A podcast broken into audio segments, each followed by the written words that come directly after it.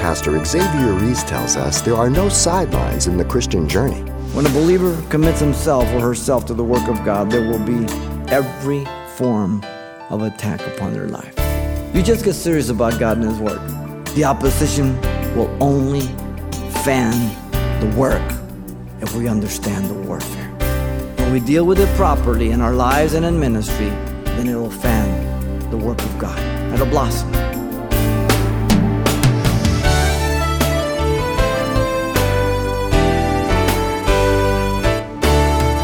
Welcome to Simple Truths, the daily half hour study of God's Word with Xavier Reese, Senior Pastor of Calvary Chapel of Pasadena, California.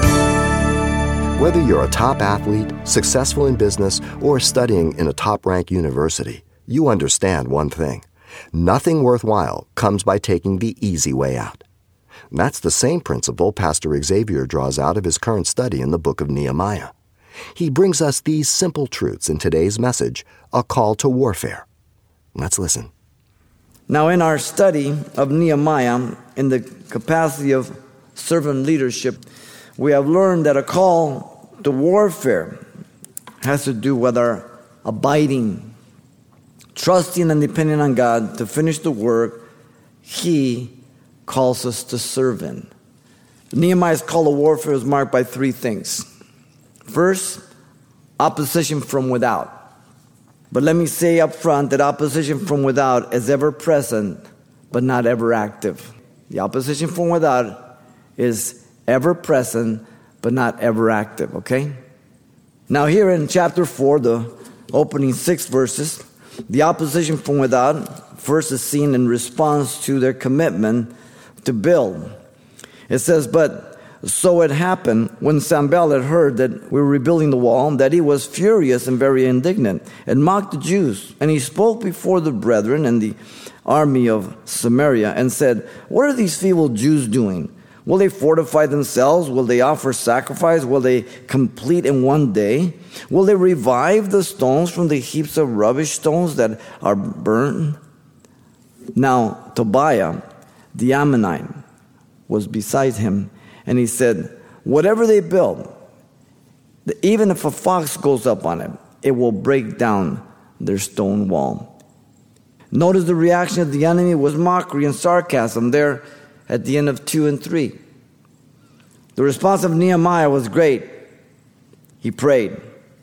Now, he prays what's called an imprecatory prayer, which is not allowed in the New Testament. In other words, he's praying for God to have vengeance over them, okay?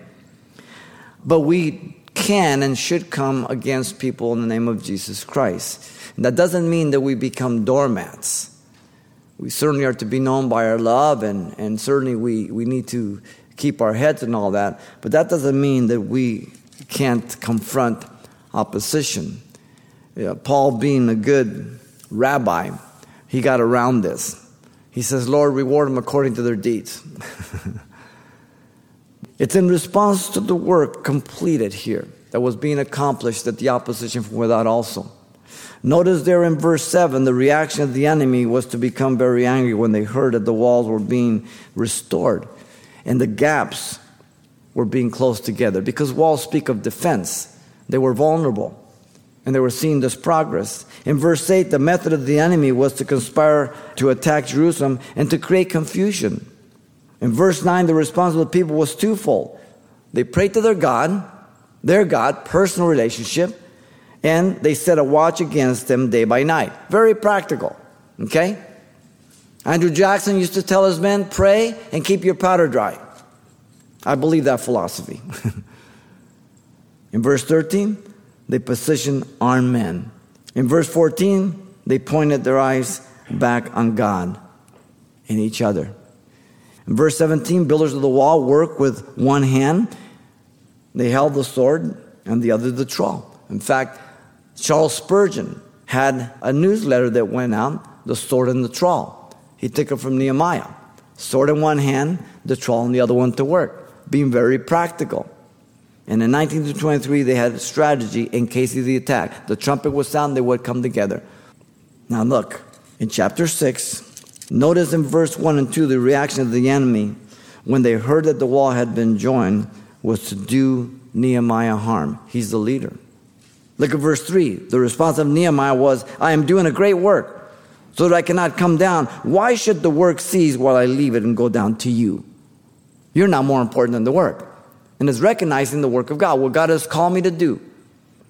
And then at the end of verse 9, the response of Nehemiah is to pray for personal strength as a leader, where he was the example to all who looked upon him. And so this is the opposition from without. It's ever present, regardless of the age of the church is living, the people of God. Next, we see the opposition from within. We go back to chapter 5, verse 1 through 19. This is the most destructive of the two. Opposition from within is the most dangerous and the most destructive because you don't expect it and it shouldn't be there. It's like a marriage. There's dangers from without, but the most devastating from within when one of the mates betrays the other. Okay? It's the same in church. So we're going to look first here at chapter 5, 1 through 19. Then we're going to look at chapter 6, verse 10 through 14. Let's begin here, chapter 5, 1 through 5. Notice, first of all, the opposition from within is by the exploitation of God's people from within. 5, 1 through 5. And there was a great outcry of the people and their wives against their Jewish brethren. For there were those who said, We are sons, and our daughters are many, therefore let us get grain that we may eat and live. There were also some who said, We have mortgaged our lands and vineyards and houses that we might buy grain because of the famine. And there were also those who said, We have borrowed money for the king's tax on our lands and vineyards. Yet now our flesh is as the flesh of our brethren, our children as their children. And indeed, we are forcing our sons and our daughters to be slaves. And some of our daughters have been brought into slavery. It is not in our power to redeem them, for other men have our lands and vineyards. Their identity is Jewish brethren. It's from within, verse 1. Verse 2 their need of food. Verse 3, the mortgaging of their houses. Verse 4, the mortgaging of tax money. Verse 5, their present state of bondage. The borrower becomes a slave to the lender. You are unable to set yourself free. This is what's happening to our nation as we mortgage our nation and our children away. You cannot spend your way out of debt. It's simple. But there's always greedy, deceiving people. Now look at verse 6 through 19. The opposition from within is by the condemnation of the oppression brought upon the people also. In verse 6 down to 19, it says, And I became very angry when I heard their outcry and these words. After serious thought, I rebuked the nobles and rulers and said to them, Each of you is exacting usury from his brother. So I called the great assembly again against them, and I said to them, According to our ability, we have redeemed our Jewish brethren who were sold to the nations. Now indeed, will you even sell your brethren? Or should they be sold to us? Then they were silenced and found nothing to say. Then I said, what you are doing is not good. Should you not walk in the fear of our God because of the reproach of the nations, our enemies? I also, with my brethren and my servants, am lending them money and grain. Please let us stop this usury, or in other words, this business of interest.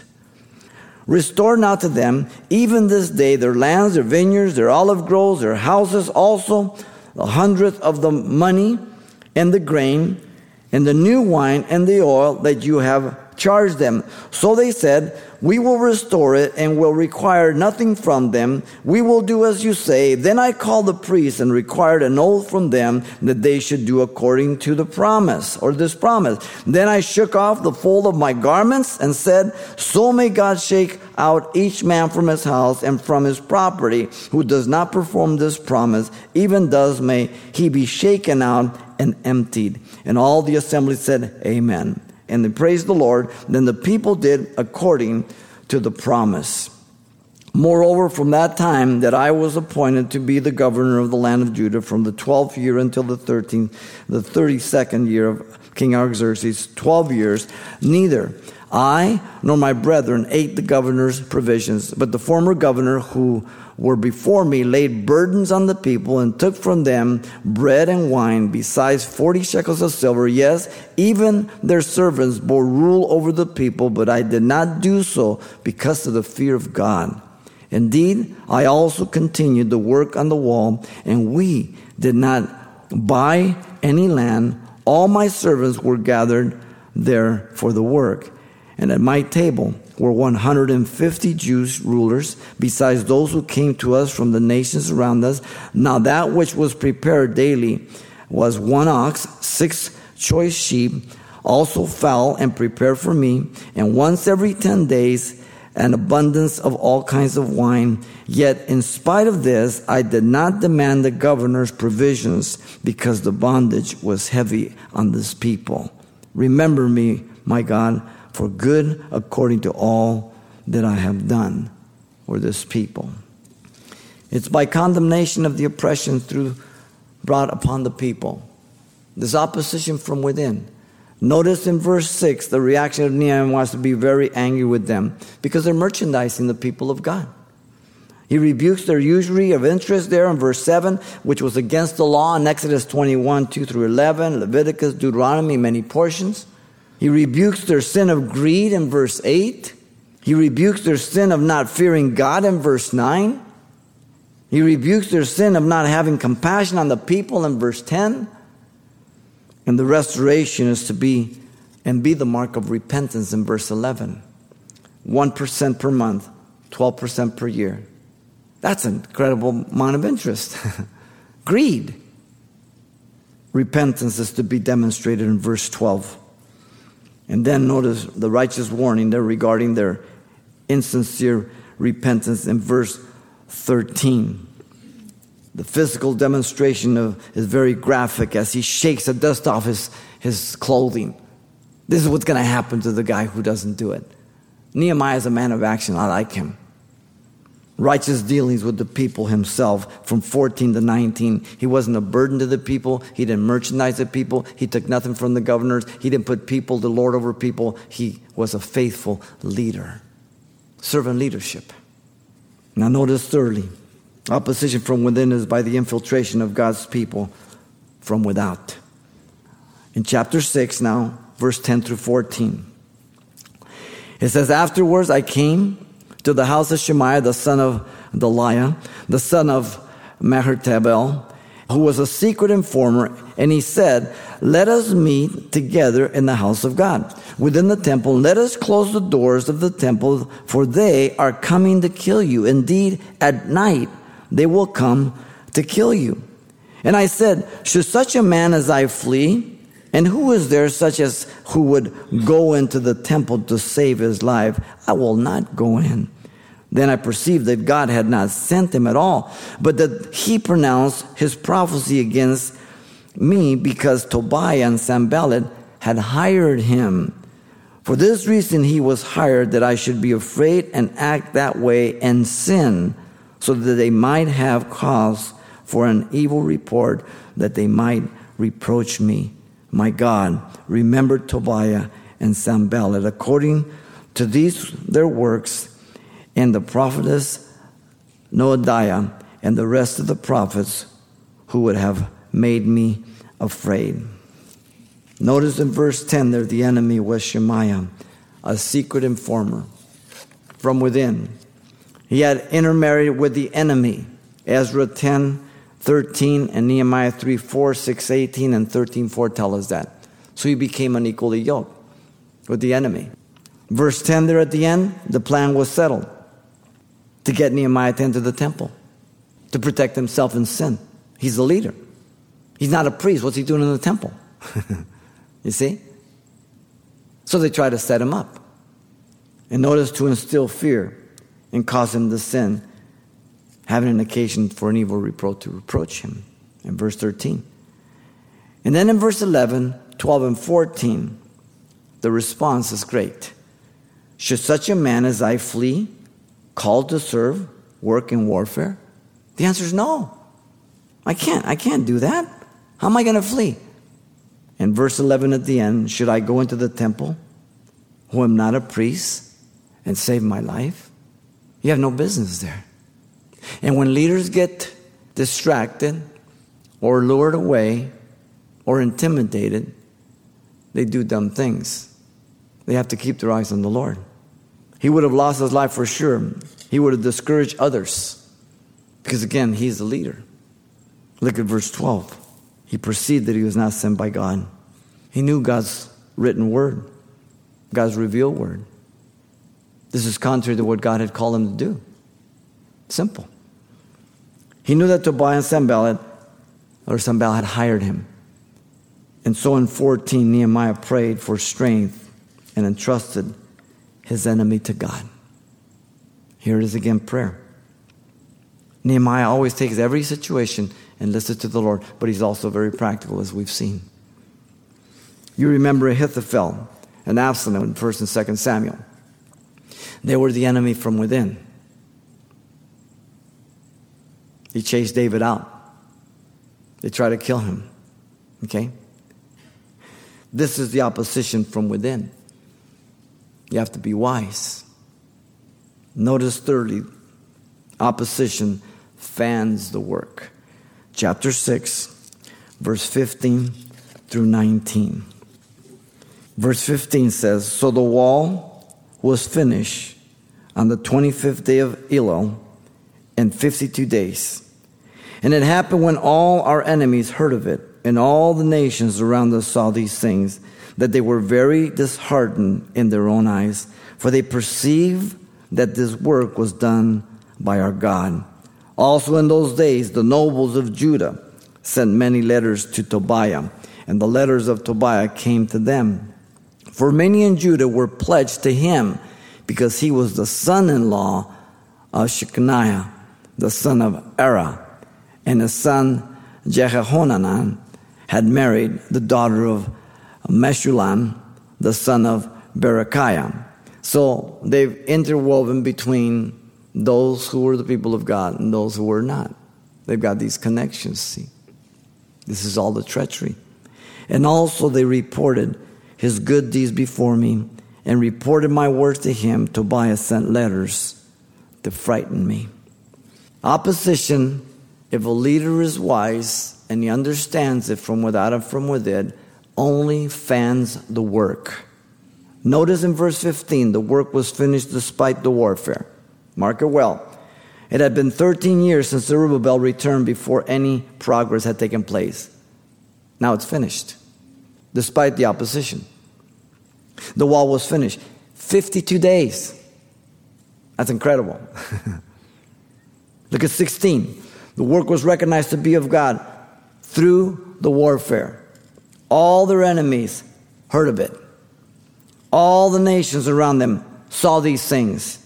All were disheartened in their own eyes, and all perceived the work was done by their God. Now, it doesn't say they, they said this, but they, they understood it. And when God is doing a work, people will recognize that. They may not like it. And notice 17 through 19 the work will continue to be opposed. Always. It's just the way it is. We are bad news as people. Remember, we still have sin nature. Look at 18. There are relative communications from those who stay and those who leave from the church in verse 18. They will slander, as I said, gossip, discourage the work at hand. They will attempt to draw them away from fellowship of the work. And those people become a problem wherever else they go. If anything ever happens where you go to church, whether it be here or anywhere else, make sure you clear it up before you leave. Make sure you leave in good standings. Make sure you have some integrity so that you honor God. And when you move on to the next church, you become an asset, not a liability. And you become a servant to build the kingdom and not to destroy it. Look at 19. They are constant informers to agitate from within by aiding the enemy from without. Opposition from without and from within is ever present, but not ever active. The most dangerous of the two is from within, due to an unguarded trust. You automatically trust those that are in, and that's the vulnerability. When a believer commits himself or herself to the work of God, there will be every form of attack upon their life. You just get serious about God and His work. If you think you can counter warfare, you get serious about God. Paul told the Philippians of those preaching the gospel in hope of adding to his afflictions, while others were being courageous to preach due to his imprisonment. But either way, Paul rejoiced that the gospel was preached. He didn't care. I love that. The principles for work in warfare are these. First, the people recognized it was a work of God. Nehemiah 2:18. You must recognize where God has you if it's a work of God or not.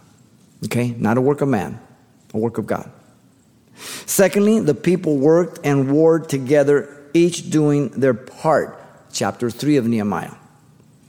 Are you doing your part? Third, the people had a heart to work. Nehemiah 4 6. A heart to work. That means I give my all. Fourthly, the people were encouraged at the halfway mark, which is the most discouraging many times. Nehemiah 4 6 and 10. That halfway mark, when you're discouraged, exhausted. Fifth, the people prayed, watched, and warred. Nehemiah 4 9 and 4 16 through 23 the sword and the trowel. Pray and keep your powder dry. All the same. Be very practical. Sixth, the people's eyes were taken off the difficulty and placed them on God. Nehemiah 4:10 and 4:14. You must have your eyes on God. You have to take them off the difficulty. Seventh, the people recognized it was a great work. Nehemiah 6:3. The Church of Jesus Christ is the greatest place in the world. The greatest place in the world. To be with the people of God, to be praying for the people, see what God does in other people's life, to be active, reaching the lost, and, and being in tune with the things that God is doing. Eight, the people are never to hide in the church. Nehemiah 6:11. This is not a fortress. You're only here to gas up. You got to go back out in the world. You understand? That's what the mission field is. It begins at the first step outside this building. Nine, the work of God will always be opposed, attempting to put fear in our hearts. Nehemiah 6:19. Wow. What great lessons Nehemiah has given to us, huh? Real practical. The opposition will only fan the work if we understand the warfare. From without, from within. And we deal with it properly in our lives and in ministry, then it will fan the work of God. It'll blossom. By opposition from without, opposition from within, opposition fans the work. God uses it for His glory. And so, as you serve the Lord as a servant, under servant leadership, Keep these things in mind. There is no other type of leadership. Are you ready for battle? Today's challenge from Pastor Xavier Reese from a study titled A Call to Warfare. And if you'd like to obtain a copy of this important message, we'd be happy to provide you with one upon request. We have them available on CD for only $4. And this will also include everything that Pastor Xavier shared with us the last time we were together as well. So once again, the title to ask for is A Call to Warfare, or simply mention today's date. You can request your copy by writing Simple Truths, 2200 East Colorado Boulevard, Pasadena, California, 91107. Or to make your request by phone, call 800 926 1485.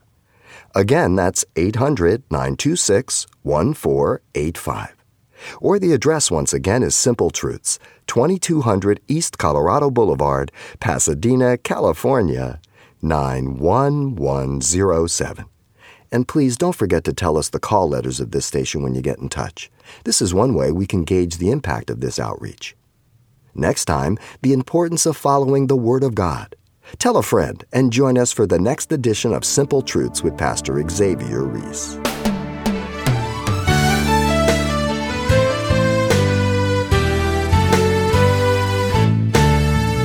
Simple Truths with Pastor Xavier Reese, a daily half hour broadcast, is a radio ministry of Calvary Chapel of Pasadena, California. www.calvarychapelpasadena.com.